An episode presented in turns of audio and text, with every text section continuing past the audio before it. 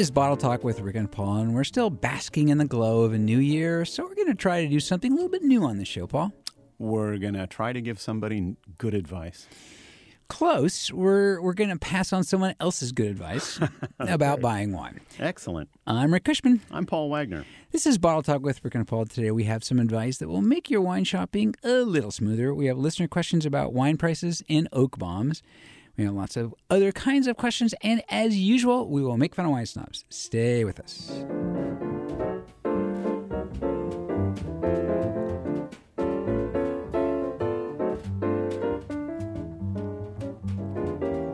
You're listening to Bottle Talk with Rick and Paul, and today we're going to give some tips about buying wine. So you go into a store, you give them money, they give you wine. Pretty simple. It's a good system. I think I'm with that. But we're actually going to add just a few more details that we hope will be helpful. Okay, good. it's I what hope we're we not going to give people the the 12 rules you should never break when you're uh, buying a bottle of wine. No, in fact, that's exactly what we hate. We hate these don't break these rules. We did a show not so long ago about uh, making fun of somebody who was saying ways not to make make a fool of yourself in a wine shop because Right. You can't. Um, this is actually uh, from some pretty fun s- folks. They are generally on our side of the ledger in terms of wine should be a joyful thing.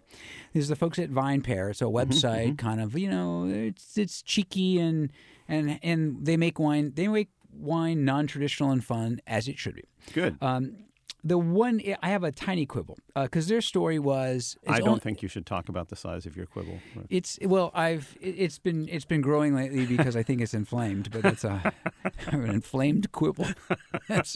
I'm, I'm calling my doctor. I would. yes. All right. Well, the story says the seven mistakes everyone makes at a wine shop, and what they're trying to be is Okay, very nice. Let me make it. this very clear. I have not made all seven of these mistakes. Oh, It good. says everyone makes them. I oh, you're made right. all That's a seven. good point. That's true. I've made five of seven. Well, no, we've made none because it's not about making mistakes in Right. wine, and that's our inflamed minor quibble. and we don't blame wine Vine Pair for it because they mean well. We want to say they're nice folks, but Yeah. um, but even then, it is it is a measure of sort of the nature of the silliness that surrounds the wine industry. That Right. even when people mean well, Yes. that They somehow s- it still ends this thing like you can do things wrong. You can make horrible mistakes. Right. So um, we make horrible mistakes and we stay on the air. We figured you can too. Um, uh, so we're going to turn it around in just a tiny bit. These are their headlines, but we're going to make this in the affirmative, as in there are things to do. Oh, good for you. So you've These are good taken the things to do. mistake and turned it into a positive. I as it were. have. I've turned that frown upside down. Excellent. Um, so let's start with here the how they start because I do like how they start. Yeah. Heading to the local wine shop can be an intimidating and anxiety-inducing experience. They say. Much like being on this show. Uh, that's true. All you want to do is get in and get out with a bottle of wine you're going to enjoy. Yep, that's true. You know, and I've heard people say that. I've had friends that are nervous about going to a place where it's not just the, the Bevmos of the world, but a place that's a specific bottle Right, shop. right. You know, they feel like me going into a jewelry store where they're being watched. My reaction immediately is if you walk into a retail shop and they don't make you feel welcome and appreciated, you should go into a different shop. It's that simple. Yep, yep. Why Uh, would you want to shop in a place where they treat you badly? That's the first answer. Just leave. I say you tell them that you're leaving because they're not nice. That's right. You say, uh, "Hello, Mister Clerk, who's not nice. You know, I'm going to go where someplace where people Yes. are more friendly." Yes, there's a very nice man down the street, and I'm going to go buy wine from him Yes, because I don't like the way I'm treated in this shop. and he has nothing to prove, so I'm going to buy wine from him. Thank There you very you go. much. All right, all right. So here, here's uh, Vine Pair's list. Number one, great point. Talk to the clerk. Talk to the clerk. These are people filled with information. Sometimes. Yeah. Yeah, well, that's true. Sometimes. Sometimes. We, we were going to assume that they're working in the wine shop. They can help you a little bit anyway. Okay. Um, and of course, if there's snobs, Now, now, leave. uh, so one of the reasons people don't want to talk to the clerk, the customer is afraid if they talk to the clerk, the clerk will see that the customer doesn't know very much about Mm-hmm, wine, and they don't want to be naked in front of the, the clerk. They don't want to have their weaknesses exposed. I wear clothes every time I go wine shopping. Uh, and with a quibble your size, I would do the same. That's right. especially when it's inflamed. Um, and so uh, get over yourself. If you don't know anything, there's no better way than to walk into a wine shop. In fact, one of the things we're going to say eventually is you want to find your family wine shop. Yeah. There's no better way to start on that path than say, I don't know very much about this or that, but I'm I'm here to buy a wine, and what can you do to help me? Right, and the, the, the you know, and it's going to sound a little silly. The first conversation sometimes is the hardest. The first time you've asked for help in a wine store might feel uncomfortable, but you'll get used to it. It's just like uh, me trying to ask a woman before I met my lovely wife, me trying to talk to a woman in a bar. Pretty soon I learned to just take the rejection and move on. And Didn't bother me. right. Try the next one. Two glasses of wine, Yeah, and you're No, they, and but you won't get rejection. And in, in most shops, they're going to be nice. And if they are not nice, that's when you leave. Right, That's when you exactly say, I am going to the next one." Yep. Good. Okay. Okay. That's a good. Number that's two. a good tip. Number two is a good one too. Don't be afraid to return a bad bottle. Yes. That means if you've tasted something that you, it feels spoiled to you, Yep. Yep. Even if you don't like it, even if you buy a wine, particularly if you buy a wine based on the recommendation of the clerk to whom you are now Oh, well, on yeah, speaking yeah. terms. Um, I would bring it back and say, you know, I didn't like this wine, and here's why. And it may lead to some really interesting discussions. It may lead to the fact that you, it turns out that what you had immediately before you drank this bottle of wine was that you had a milkshake, and all of a sudden this wine tasted sour and tart and unattractive. And the clerk can say, you know, it actually wasn't the wine. You probably shouldn't drink a milkshake right before you drink wine. can I return the milkshake? I don't think you can return the milkshake, although you may Darn. you may return the milkshake in a different way. well, we're not going there. we're already we've already got we already got. But even if it's just because you don't like the wine, I think you're still within your rights to go back and say, "You guys sold me this." yeah, well, that, Based on what Yeah, I yeah, told yeah. you, and you know what, it ain't working for me. And at the very least, they will say, "Let me write that down and remember it, so the next time you're in, I can use that to help you find a good Yeah, bottle." but most places will for sure. And if there's if you do think it's a bad by anyway, the the tip, however, is don't pour it out. Put no, the cork back in. Leave the wine in the bottle. yeah, and you and you will probably need your receipt. So Yeah. you know. Although if, if you've had a conversation with the clerk, the clerk remember may you. remember you, Yeah, and yeah. that's all part of the. Sh- and and the, the truth of it too is the wine shop's not going to have to eat the wine, so to speak. That they don't. They, the the if the wine's the defective, the producer eventually reimburses the wine shop. Right. So, Yep. so they're not going to be. They're Yep. so yep. All right. Uh, number three, don't get hung up on price. That's a really good point. Yeah. Now, In both directions. in both directions. See, now they say twenty dollars is a pivot point, so that you should be unafraid to spend twenty dollars or more. But I think both directions is the better point. because I, every retailer I've ever known in the business has told me a story about someone who comes in and wants to buy a $20 bottle of, let's say, uh, Zinfandel. And the shop says, you know, I have an absolutely spectacular bottle of wine here.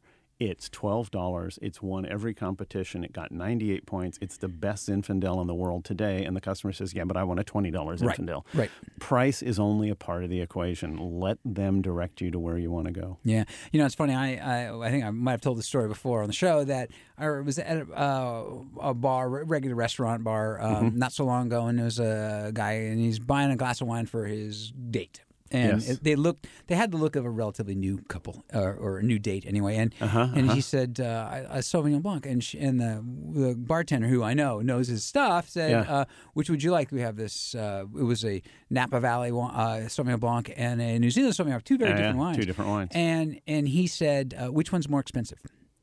And Okay. the, and the guy says, "Well, the Napa Valley was." And he said, "But this is actually really good. It's just a little, it's a little fresher, but it's a little Right. different wine." He goes, "I want the expensive one." So you know, he just he just felt comfortable I hope spending you. I money. hope you learned something there, Rick. Uh, if I'm take on a date, I should you know You should money. ask for the expensive. Yeah, yeah. yeah, yeah. Should- People tell my wife that all the time. She should. She should. She, She should should've- She should have gotten the better model. She should have asked for the expensive model. Yes. That's right. Yeah.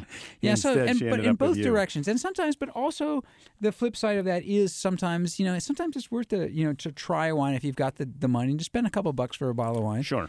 And and see where it takes you. Yep. You know, you might you might fall in love with it. Particularly if there's a wine that you've liked for a long time and you buy you've bought it numerous times and the store clerk says, you know, you might if you want to go up in price a little bit, you might want to try this. See if it's worth the money. It might be kind of fun to see. Yeah, yeah, yeah, yeah. Okay, and what you'll, else you you'll have learned something, so you'll have paid for the lesson. Uh, well, along those lines, another one is don't always play it safe. They say if you don't step outside your comfort zone, then how can you be awestruck by a new wine? I like that thought. That's a good yeah. I like the awestruck. Yeah, yeah. Yeah, some of the wine writers we deal with seem to have been awestruck Yeah, or I'm, some kind I'm of often struck. dumbstruck, but that's a whole different issue. It's a worse problem. Yeah, Uh, but you're absolutely right that that even though you know you like the wines you like, I've never met anyone who has tasted all the wines in the world. I never will meet anybody that way, and there's always something new and interesting coming down the road, and it's fun to find out what they are. You might find a hot new friend who's really delicious and isn't as expensive as the stuff you've normally been buying. And you might find a good wine too. yeah, yeah. Thank you. yeah, yeah, it is, and you know, and which is is gets back to talking to the clerk and what some of our other Yeah. suggestions is once you sort of establish a trust, then that person can know something about you and and tell you. and give you an idea that, Right. that the new stuff from there that, that you're not going to like that probably, but this over here or this could Yeah, be something you really like. then you too can be awestruck. Yeah. Uh, this is we say this all the time, but it's it's never hurts to say it again. Don't avoid the screw cap. sure. There are some great wines, and they're also less likely to be corked, which is you know that problem Right. of bringing the wine back. But there's Right. just plenty of really good wines. Perfectly good caps. wines in screw caps. Yeah. Yep. No reason to judge a wine up or down because of a screw cap. Right, right. Uh, although I will judge it up, as will you, on occasions when you have a whole bunch of wines to open. Oh boy, when I have to open 40 wines for a class of 60 students, it sure is nice to see a few screw caps. I always tell my students, you guys open all of these, I'll open the ones over here with the screw cap. yeah, yeah. It's it's so much easier. And actually, there's you know I uh, when I'm there's one restaurant event I do in particular where. where uh, when I get the if I, if I can remember which one's which because I'm ordering off of lists and what I remember, you Right. know, is, is try to get screw cap for the restaurant's sake too because then they don't you know they have to pull the cork ahead of time, but you never know how much wine you're going to pour. right. And um, but with the screw top, you don't because you just boom, it's open, so you don't have to. It's if when you're serving a large group, you just run back and grab it. Yep. Yep. Good. Number six, take advantage of the case discount. And I'll expand that to say, if you're in the supermarket often or the place, take advantage of the four or the six bottle deal Right. for two right. reasons. One, it's economical, but two, you'll get a chance. It'll make you try other things. Well, maybe there's another option too, which is if you find a wine you like, buy a few bottles because it'll really help Hmm? you understand how wine ages if you drink a bottle a month for six months. Or if you drink a bottle every three months or six months over the course of a few years, it gives you an idea of how wine changes. That's always a fun thing to see. You know, I, I did that with a, a case of uh, Pinot Noir that I bought. Um, At the end of the week, uh, there was no difference. It was all Yeah. and it was all gone. Yeah. Yeah, well, you So need to to start spread it out a little more than that, right? Okay, right. I'll remember that. Yeah, yeah. Um, and but the same is true in in in uh, with the supermarkets. You know, it always feels like oh they're gouging you. You know, but if you're gonna drink the wine, Sure. there's no downside. Now, if you really don't have good storage, if you're living Right. in the little camping trailer that Rick has parked behind his house out in the sun, that's not a good place to store wine. Yes, but I buy large blocks of ice and I put them on top of my wine. Right, okay. Um, and actually, I think there's another reason for it too. You know, if you're only buying one bottle, you know, you're going to buy that probably feel a little more safe and buy the bottle that you know. sure. Um, but if you're buying four or the six, Yeah, you you're gonna might feel throw little, in a little something yeah, that what you the haven't tried before. Yeah, let's try yeah, something. that's it. So anyway, Yeah. I, I we like that. So that's a good one. Um, and this one's a little more complicated. It says don't buy wine at the last minute. And what they're basically saying is the more time you have to poke around, the more likely you are to find something you like. It's true. It's also more fun, I would argue. if you need wine and it's the last minute, this does not mean you shouldn't buy wine. well, that's true. One thing is try to try to get So it before you need it. Yes. When you get that call from a friend who says, I'm having a dinner party, I've set the table for 12, and somebody just called in sick. Rick, can you make it over here in 17 minutes? Rick, you just swing by the wine shop, you buy a bottle of wine, Yeah. and you show up there because you're Yeah. not going to get many invitations like that. Well, well, actually, he says you just need to bring the wine for all the seventeen people, and you'll. There um, you go. And then we'll let you come. I get that one a lot too. All right. Well, we have a couple to add to that list. Uh, and and this does include shopping at supermarkets, and you know there are some supermarkets where they've got wine pilt folks in the aisle, and they, they do pretty good jobs too. So uh, think about them. Yep. Um, so here's here's our little list. Um, we You have want me to start one? Because yeah. I have one. I, um, um, given the way uh, both light and heat operate in a store, buying wines on the very top shelf, you're more likely to get wines that have been too warm or been warm for too long, and they're more exposed to the fluorescent lights. Those are the that's the last place you want to, to store your wine, and I wouldn't buy wines off the top shelf. yeah, and I dug up dug up a study as I am wont to do. Did you now? Yes, I did. Rem-. Remember, we used that not so long ago, and it was that uh, that that a group had tasted through over a course of a year, something like 3,600 wines. Yep. And and they said about a third of the wines were light damaged. In other words, they were dulled. the- yeah. They had been dulled down. And it was always the wine light bottles. So, you know, Yep. not on the top shelf or in the first front of the row. And or if you have the option, you know, and it always seems like a smart idea. You know, you go in the you walk in the store and there's the wine you like and there's cases stacked in front. Right. And you want to grab it. But really either Take either- one from the back. Take one just from the like from the newspaper. The first one somebody probably stole the funnies from. So well, take the and next the, one. the news is faded too. That's right. Well, and the other thing is the one place you never want to buy a bottle of wine from is the bottle that's been sitting in the display window. Yeah, yeah, yeah, yeah. That's not a good one for sure. Um, so mine is is is this is a this really is a wine shop thing, but you know, uh, as I am always talking about, is that when you find wines that you like, you should take a picture of them, Right. just so you have them and it's an easy Right. reference point. And Yep. if you we, we all carrying the cell phone, and if you find wines you don't like, take a picture of them as well. And, I say you have a system for keeping those separate. My little system to make it simple is you turn your phone sideways on the ones that you don't like. right. On the wines that went sideways on you. Yeah, there you go. That's the way you remember. That's but that way you've, it's easy to remember, and then you can take them to your wine shop person and say, "I liked these two. I didn't like these Right. two. You've not now you've given them a real range of, of, of what your flavors might be Right. and what your preferences might be. So Good. yeah, yeah. So Well, one of that I like because I know a lot about wine, so it's sort of fun for me to do this, is to raid the bargain bins. Because a lot of times wine shops like to keep their shelves filled. They like to filled. They like to keep, you know, a, a nice, pretty set on the shelves. And every once in a while, you got a bottle of this or a bottle of that left over, and they'll just say, "Oh, let's just dump it all in the bargain bin and knock it off fifty percent or something." Sometimes you can find some really good wines in those little shopping carts full of bargains. yeah, and yeah, that and and, And you know, just a word to the wary, you can also find all the wines on the top shelf finding their way into that bargain bin Yeah. too. So you have to be careful. yeah, take it at the bottom of the bargain bin. the bottom of the bargain Yeah, bin. But give it a shot. You know, the good news is you're not. It's a bargain bin. You're not paying that much. right. Um, uh, so uh, this is one of mine because I am something of a social person.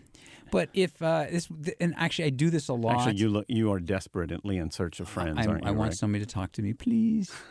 no, if I see someone picking a wine that I'm thinking about or don't know about, I'll ask them about it. Uh huh. Uh huh. So, would you like? Do you have you had that before? Is it good?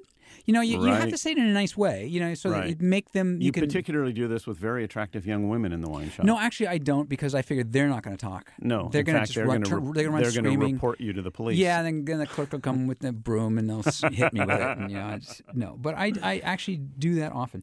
Um, I also do a thing where when I see somebody staring, this I should. My wife has warned me about this. Is when I see somebody obviously confused and they're staring at you, You know. go offer to help them. I do. Yep, I you do. I tell. I can tell Yeah. you. I was uh, poor poor guy. He was just staring and staring and staring at this row of Pinot Noirs, and I knew it. You know, and I said, "What do you like?" And you know, there's a handful of wines there. He just didn't know anything about any of them. So. Right, right. So well, like- actually, and I, I've had, I actually ask people that for a slightly different reason. I'm just curious as to why people pick certain wines. So, as part of what I do for a living, which is help people understand why people buy wines, I'll just sometimes go up to them. "Oh, Have you had that wine before? No. So, tell me what led you to pick it. Well, I, I like the flower on the label. Good to know. Uh, by to the know. way, um, uh, this guy that I helped with the Pinots, Yeah. I told him. And by the way, if you don't like the wines, my name is Paul Wagner. yep. All right. Beautiful. Yeah. Thank you. I hope you gave him one of my cards. That's right. All right. Well, I'm going to take it on the other direction. Instead of being the local wine consultant, I would say keep going back to the same store. Find a store that's got a good selection. Keep going back. Keep talking to the same clerk.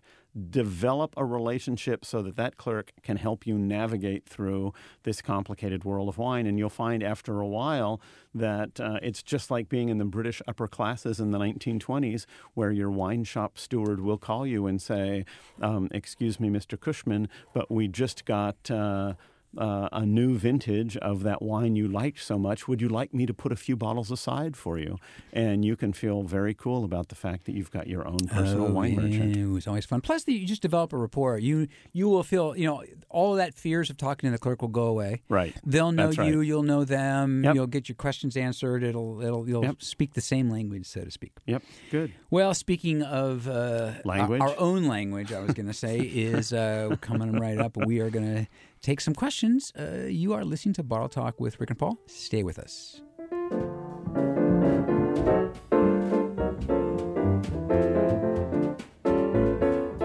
You You're listening to Bottle Talk with Rick and Paul. It's time to take questions. If you'd like to ask us one, you can go to rickandpaulwine.com, all one word, Rick and Paul Wine. Look for us on iTunes, subscribe for free, become our friend. Keep coming back. Rick needs friends. Please, please come back. That's true. I do need friends. if you're new to us and you'd like to know what qualifies us to be answering questions or searching for friends, Well, uh, I'm a nice guy. I'm Rick's friend. yeah, and I was So say, I- one of the few. I talk to people in wine shops. There you go. and they run screaming. Um, all right, but Paul too, besides besides the charitable work of being my friend, he is also a respected industry pro. He answers questions on allexperts.com. He teaches at Napa Valley College, at the Culinary Institute of America, and sometimes around the world. and sometimes around the world. And Mm-hmm. Rick is a longtime journalist, uh, wine commentator at Capital Public Radio, consultant to wineries, restaurants, and has even written a couple of books about wine, including one on the New York Times bestseller list about And, and generally, I'm a pest in the wine shop. and a pest in a wine shop. Yeah, okay. Uh, our first question comes from Ahmed Harris in Santa Monica. Uh-huh. We've been getting some questions like this. I think this is the start of the year kind of a question. He Is says, it? He said our wine price is going up. It seems to me the wines I used to buy for ten to fifteen dollars are all a couple bucks more, and the expensive stuff is getting way more expensive. Is there something going on? Is it related to the drought? You know, it's funny because we actually had this as a prediction and as an analysis Hmm. of what's happening in the market that wine prices are going up a bit. So, Yeah, Ahmed, yeah. you're absolutely right.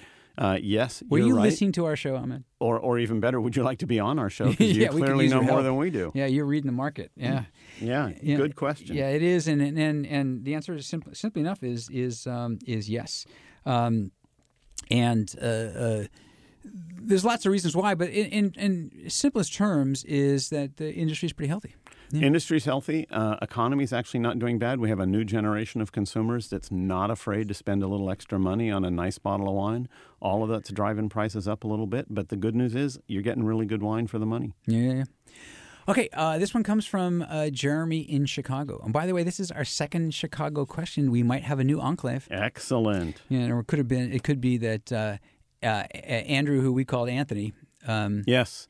Uh, he, may have a friend. He may have. He, he probably does have friends because he's nice, um, and so maybe he's telling him. But in any case, this is Jeremy, and he says, "I don't know anything about wine, but I like a lot of what I try. But I've been wondering why don't people in the wine aisle? This is funny. Why don't people in the wine aisle talk to each other? Clearly, he's not talking about me, but he. I agree with him. Why don't people in the wine aisle talk to each other or even make eye contact? It's like they're waiting to get a colonoscopy or something and are embarrassed about it. It goes back to that same thing of why don't they talk to the clerk? They're afraid of being exposed for not knowing as much as the other person. So everybody's in the aisle thinking they're supposed to know more than they do. And in fact, the sad part is if they talk to each other, they could probably turn each other on to some really nice deals that, of different things they like. Yeah, yeah. You know, it, it's uh, it's true though. I I see this. You know, I, and then I, it's funny because Well, like Rick, you, when you walk in, everybody averts their no, eyes. but that's everywhere. It's the toothpaste aisle too. Yeah, they just no. I I, I watch. Uh, you know, and it is funny how that. Now, if there's a if there's like a couple, they'll they, they feel a little more comfortable because there's two of them there. Sure, they got But- strength in numbers. But there is this thing where people feel like, uh, I mean, in a, in a way, I think wine industry, you should be so ashamed of yourself that, that this Yeah. is people's Yeah. reaction. On the other know? hand, I've always said if you if you if you know something about wine and you want to meet people, the easiest place to do it is just to stand in the wine aisle and say every two minutes out loud, "I'm in the wine business. If you'd like a little help." Well, that's what I do, and you you you chastise me for that. You yeah, well, that's because yeah. because well, on, yeah, I can't blame you. Okay, Um, good. But it is. It, it's it's a funny thing, and and and you and what happens is you find people, and they kind of get this like they call it the thousand yard stare going on, thousand right? they're just stare. staring, That's and they're just staring, and they're That's just right. staring. And the worst part is when the person who's staring wants exactly the same kind of wine you do, and you're both staring at the thirteen dollars Chardonnays right next to each other. Nobody's, af- you know, everybody's afraid to make a move. Yeah. Well, and I've also seen the, the person who's like kind of runs and look kind of looks around, and ducks, and then ducks down and picks one from the bottom, which is the And least then yeah, expensive. scurries out. That's yeah, right. and don't be ashamed. Don't don't don't be afraid of the wine aisle. That's us. Don't be Don't be afraid of us. Don't be afraid. Don't Ask be us afraid. questions, and you'll get. You can get. I don't know. It'll help you out in the wine aisle. All right. Well, we are. That's it for questions for now. We will have more in the second half of the show. We have lots more in the second half of the show, including some really horrible wine writing and all kinds of other fun stuff. Stay with us.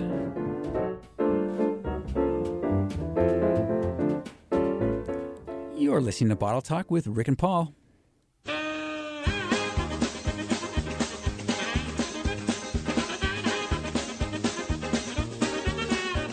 I get so happy, and it's such a sad subject. it is time. Oh yeah. Time Let's once get into it. again uh, for our shockingly horror, really horrible wine writing, and I use that word because I know what yours is. At least I saw the far. It's horrible, it. isn't yeah, it? Yeah. Okay, so here we go. Get this description.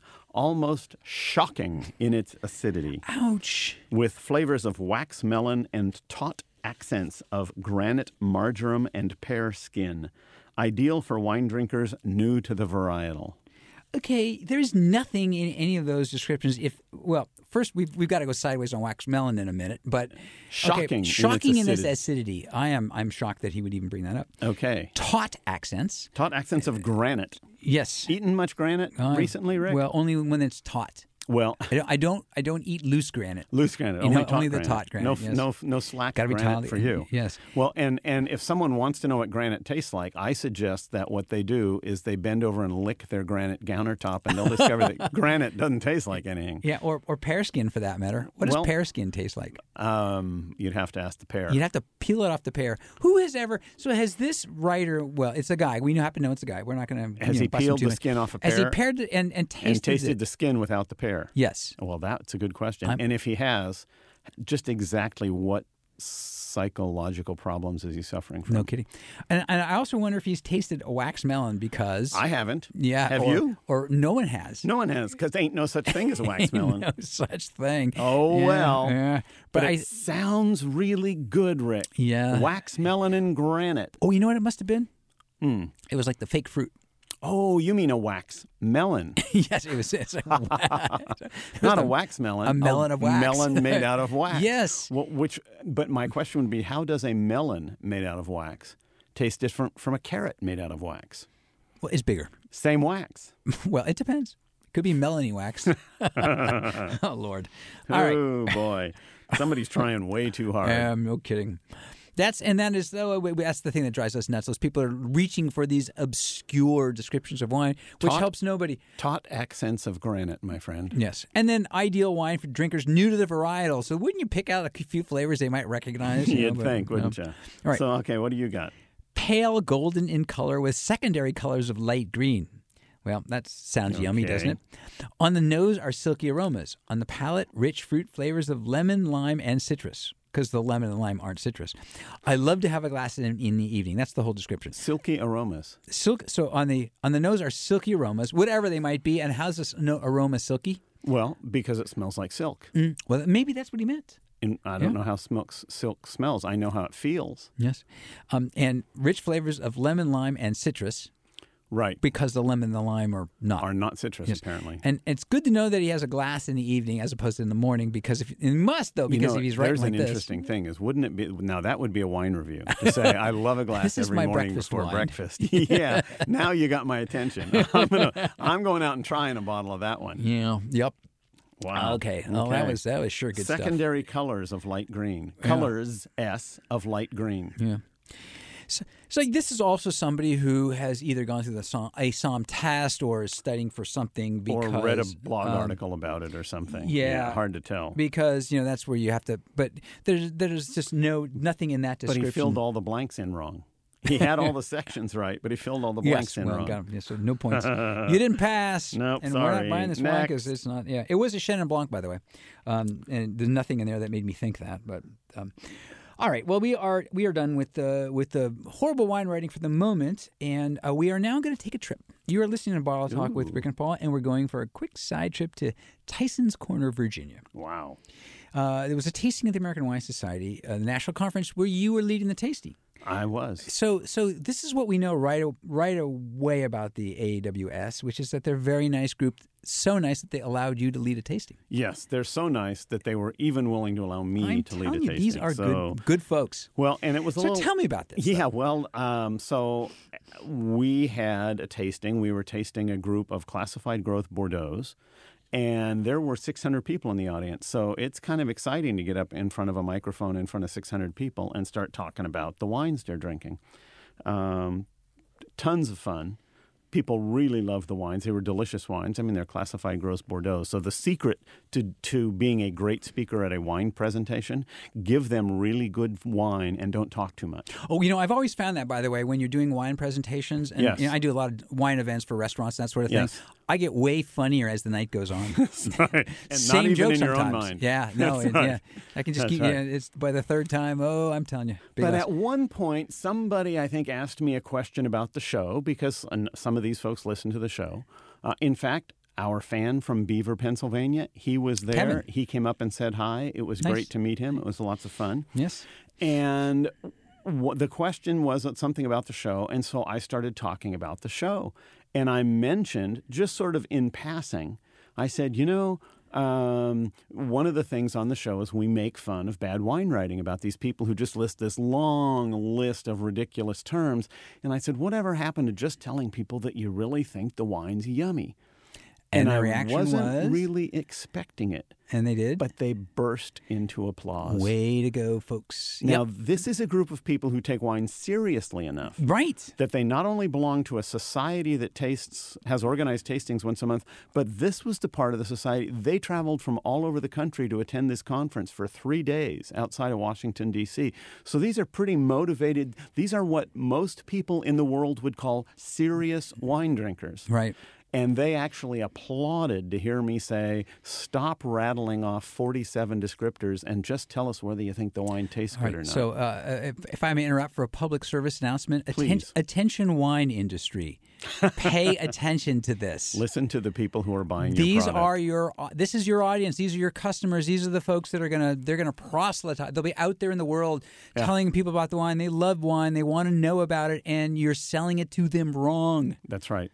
You know, That's and right. these these. I mean, my lord, right. if you can't see it in this group, you know, it's You, can't see it anywhere. That's right, right. right, right, right. So, and you know, y- you were talking about this. I'm only uh, a little familiar with them. I have some friends that are members. I haven't been Uh-huh. to the conference, but what Well, I know of I don't it, think they would allow you to. they're be a smart. member, That's what we were already saying. They're smart. Yeah, right. So, um, but I do know that it's a really great organization for a handful of reasons, and one not the least of which, you know, for folks who like wine, it's a really good way to just sort of dive into it in a friendly atmosphere. Well, there are almost 6,000 members around the country. They have 125, 150 chapters. Each one of the chapters meets once a month and has some sort of organized tasting. I bet so they they'll- taste wine. Yeah, They'll taste, you know, Chianti Classico, or they'll taste the wines of the Livermore Valley, or they'll do something like this. Mm-hmm. Uh, and then the the members also sometimes get discounts at local wineries and other things. So it's a kind of a fun group. Um, really excited, really enthusiastic. I didn't meet very many of them that I thought would fall into the wine snob category. I met so many more who were into the wine enthusiast Yeah, category. which These are is- people who just love it and love to talk about it, and we're excited about it. Yeah, and you know it's funny because we we spend a lot of time making fun of wine snobs, but the truth of it is the Because vast it's so easy. Yeah, it's true.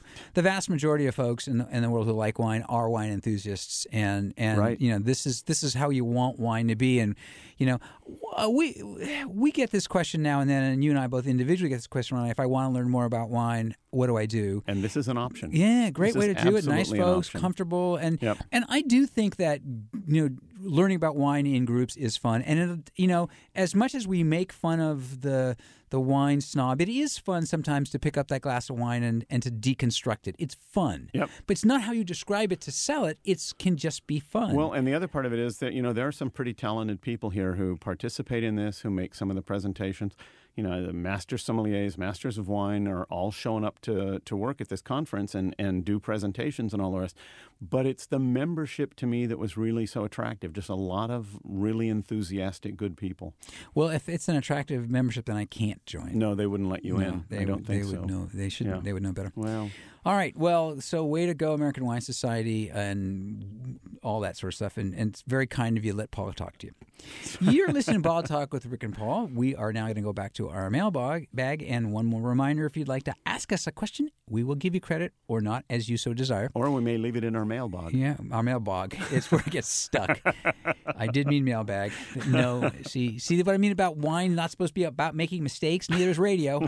All right, go to rickandpaulwine.com. That's where you'll find us, and you'll find Paul making fun of me. Not that I can blame him. all right. Our, our next question. What's in the mail mailbag, Rick? well, Melinda Lou in Monterey managed to climb out of the bog to ask this question. Good. Every time I read a story about a sommelier telling how they do their jobs, there's something in it about the about in there about crafting a wine list and running a seamless wine service with elegance and, and all that bunk. I don't care if the towel's over the wrong arm. What about just helping me get a bottle of wine? Yeah, that's lovely. That's a good question. That's lovely. And and one of the things I love too is the is the crafting a wine list. yes, yes. But I assume all these wine lists are handcrafted. Oh, absolutely. They They wouldn't are- be machine crafted. No. Well, they are. They're printed by a machine, so they're not handcrafted lists. Well, and the other thing at least it wasn't curated. Well, you get that too, a curated Yes, wine list. Yeah, yes. you do get those. Uh, right, right. What happened to picking? Yeah. You just pick the wines for your list. Yeah, yeah. Close your eyes and no. Th- th- that's a really good question, and um, there are plenty of. I see. Once again, I, I blame the writers as much as I do those the somm types. That that there's this sense that that's what their job is when they're in print is to talk about the craftiness and the elegance and the that the Well, that see, the towel is on the right arm. To and- me, there are two different things here. One of them is putting the wine list together, and that's a skill, and it's a it's important to listen to your audience and make sure that you give them the sorts of not only experiences but maybe even adventures that they want. The other one is the service, and I think one of the reasons that sommeliers talk about the service is because I think so many people in restaurants actually remember we were talking about what happens in the wine aisle. I mm-hmm. think people are afraid to ask sommeliers for advice on wine too. And so they come to the wine restaurant, or they come to the restaurant, and the sommelier comes over, and the customer is afraid to ask for help. So the only part of the service the sommelier can talk about that the customer is ever going to see is whether the towel's on the right arm and whether the wine's poured without dribbling it all over the table. Oh wait, you're not supposed to dribble it on the table. Been getting that wrong. Well, Rick, Rick, you're, you're you're still dealing with it, getting it out of the bottle into a glass rather than straight down the hatch. Are you But supposed to use a glass? you're supposed to use a glass. I'm learning stuff. supposed to use a glass. Yeah. Well, I'll do a we'll do a show later on whether you should. Yeah. Yeah. Um, so so I think that that whole service thing comes to the fore more partly because sommeliers recognize that a big percentage of their diners are always going to have a little resistance to asking for help. See, but- and which though I I think is precisely sort of Melinda's point here too is that sometimes the emphasis on the elegant service Right. As is, Is not less the right service. Is less approachable. service is making them making Feel people comfortable. comfortable. That's you know it is. Right. We had a show oh, always now it's been a month or two ago about a really great. Uh, criticism of a bad wine list. We called it was a failure in hospitality, you Right, Because the right. wine list was so un, un, Nobody could figure out what the heck was on. Right, and Yeah. that's and that's what you are in the hospitality business first. You know, Right. and I mean, obviously you're in the business to sell wine and do some other things, but the idea Right. is to be hospitable and then be seamless. yeah. So that would be so, Melinda. I think that's a very good call. Yeah. Although although I don't think we gave her a, an answer. I think we just said that she was a smart person. Yeah, well, yeah. Well, she said, "What about just help me get a ball?" And the answer is, we're we're agreeing with your frustration, Yeah. and um and and I think you you hinted at an answer, which was to, if you can, ask them questions. Well, and I and I and I think Melinda's right that I think a lot of restaurants could do a much better job of saying uh, we're here to help. Now, for example, I was at a restaurant a while back in uh, Berkeley. And it was one of those complicated nouveau, all sorts of weird things on the wine list kind of wine list. And the, when the sommelier saw me looking at the wine list, he, I think I told you this story. He sauntered over to me and basically said, with just a little hint of smugness, you, can, I, can I help you a little bit with the wine list? As if, not to say, not to Not- say, can I help you with the wine list? no, but it was, It's- I'm sure you're completely befuddled by all these very clever selections of Yeah. mine. So let me point you in the right direction. In fact, I knew most of the wines on the list and I'd already picked one. And I said, No, I think we'll have that. And the minute I ordered that wine, he completely changed his attitude and said, Yeah. And then he never offered to help anymore because I clearly knew something about wine, Which is just as bad. which is just as bad. Right, right, right, right, right, right. Yeah, Right. yeah, yeah. And there has to be a way for a server to come over and say, I would be happy to help you find the right wine for your dinner tonight. Uh, let me know when and how you'd like me to do that. Rather than that sort of, do you need a little help on that list because you look kind of stupid? Yeah, yeah, and but I think this, you know, that is one more time. That's sort of back to Melinda's sort of point about trying to be so elegant, and it, even when they mean well, it comes off as snooty as It opposed certainly to can. you want them to have a twinkle in their eye, Yeah. you know, and a, Yeah. a smile in their step or whatever Yeah. it is, you know. It's in, Yeah, I'll- not when yeah. they're carrying the wine because that's that's the, yes, all right. But anyway, Melinda, very good question. Um, so this one is from uh, Cassandra in Cherry Hill, New Jersey. And it's a good January question. Wow. Uh, she says, "You guys sound like it's always sunny in California. It's neither sunny nor warm here.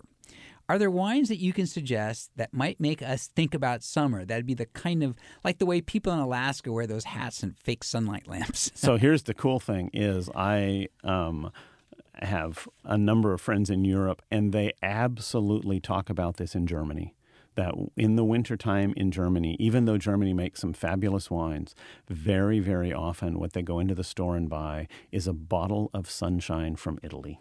ah, ah, No, Yeah. that that wine to them is not so much a bottle of wine as it is a 45 minute vacation to Tuscany or Sicily or someplace where it's warmer and sunnier. And I would say nice that's thought. So this is this that is a nice thought. So it's in essence the place the wine came it's from. It's the place the wine brings came from. The memory brings the sunshine, with it. Yeah, Absolutely. I, like that. Well, mine kind of is those. There's the handful of wines that I always say that that sort of have that remind you of like the summer gardens.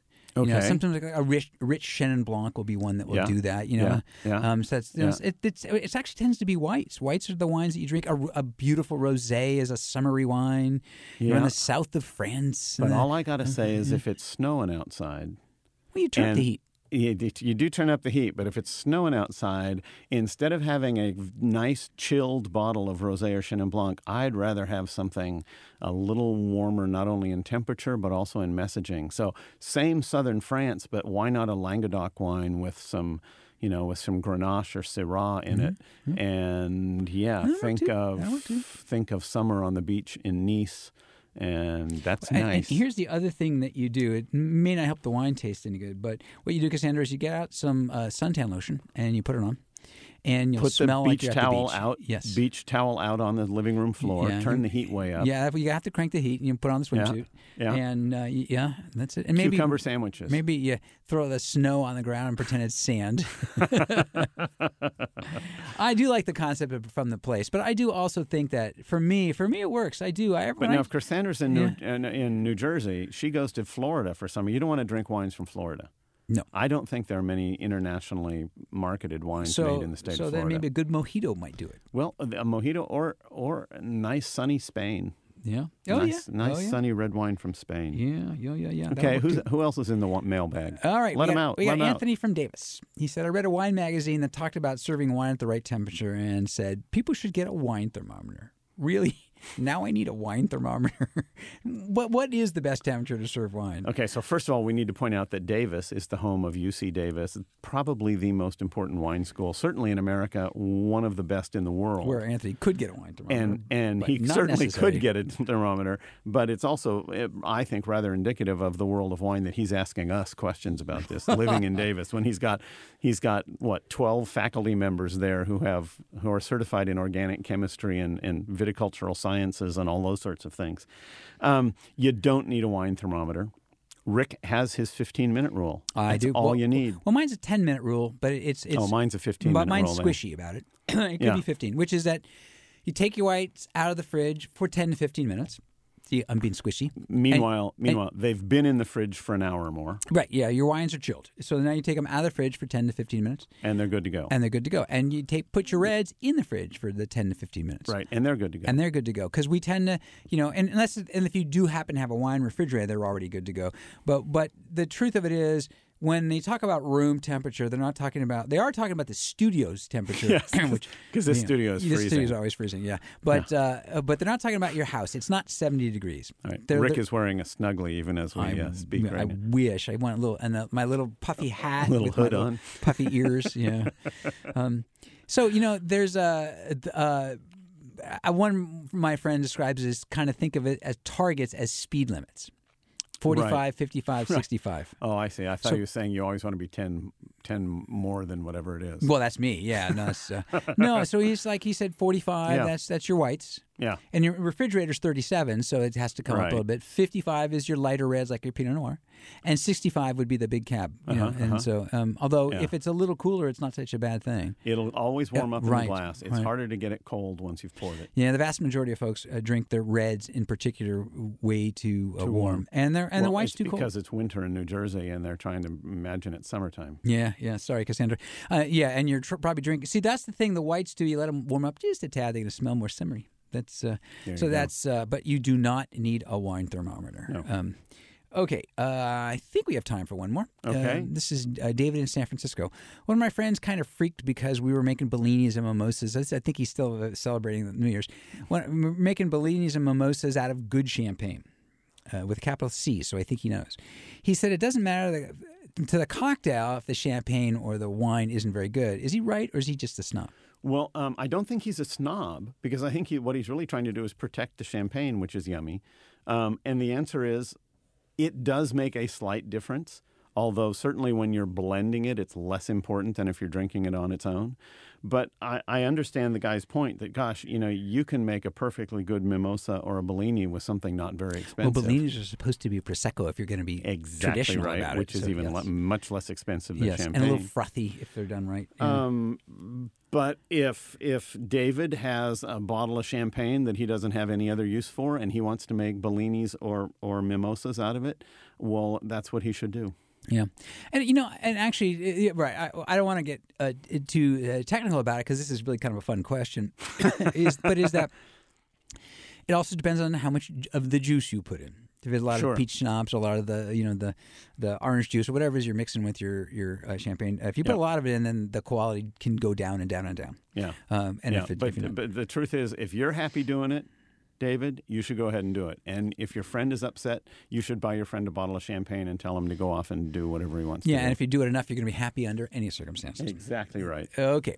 Well, we are happily moving on. Uh, we're zip up the mailbag. Uh, but if you'd like to ask us a question about Bellinis or mimosas or wine, uh, you can go to rickandpaulwine.com. All one word, Rick and Paul Wine. Coming right up, we have a food and wine pairing for you.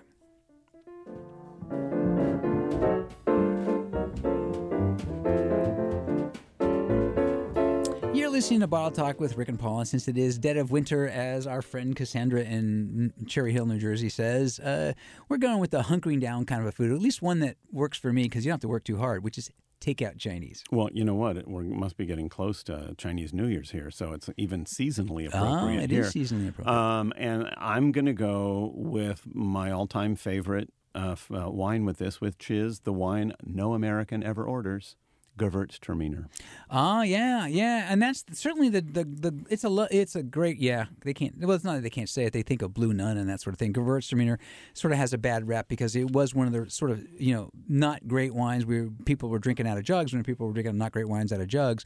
But it is. It's got. It's got. You know, some tropical fruits. It's a little bit on the sweet side, or the impression of sweetness, and it it'll it matches. little spicy. Yeah, it It's matches delicious. the palate. It gets yeah. cold. It's yeah. served cold. It's a nice balance with the food. Well, well, I have one that I that we were actually talking about a bit earlier that I like, which is um, a, a Chenin Blanc on the richer side. I thought you were going to say Bellini. No, well, sparkling is also a very good, Always a good always a good o- o- option. Um, and I have we have had this discussion before where you have rolled your eyes at me, although that is Hap- any- happily, I was going to say any discussion. any discussion, and happily the direction. audience can't see that. Yes.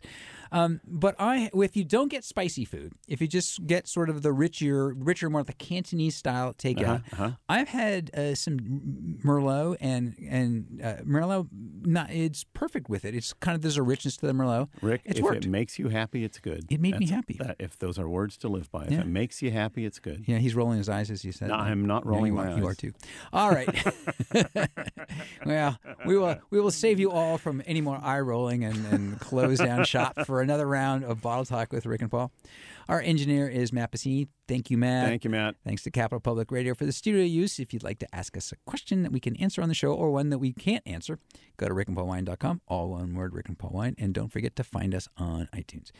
If you learned anything today, we hope it's that wine shops should be fun, almost as fun as we are. I'm Rick Kushman. And I'm Paul Wagner. Remember, the best wines you drink are with friends, Or with us. especially with us.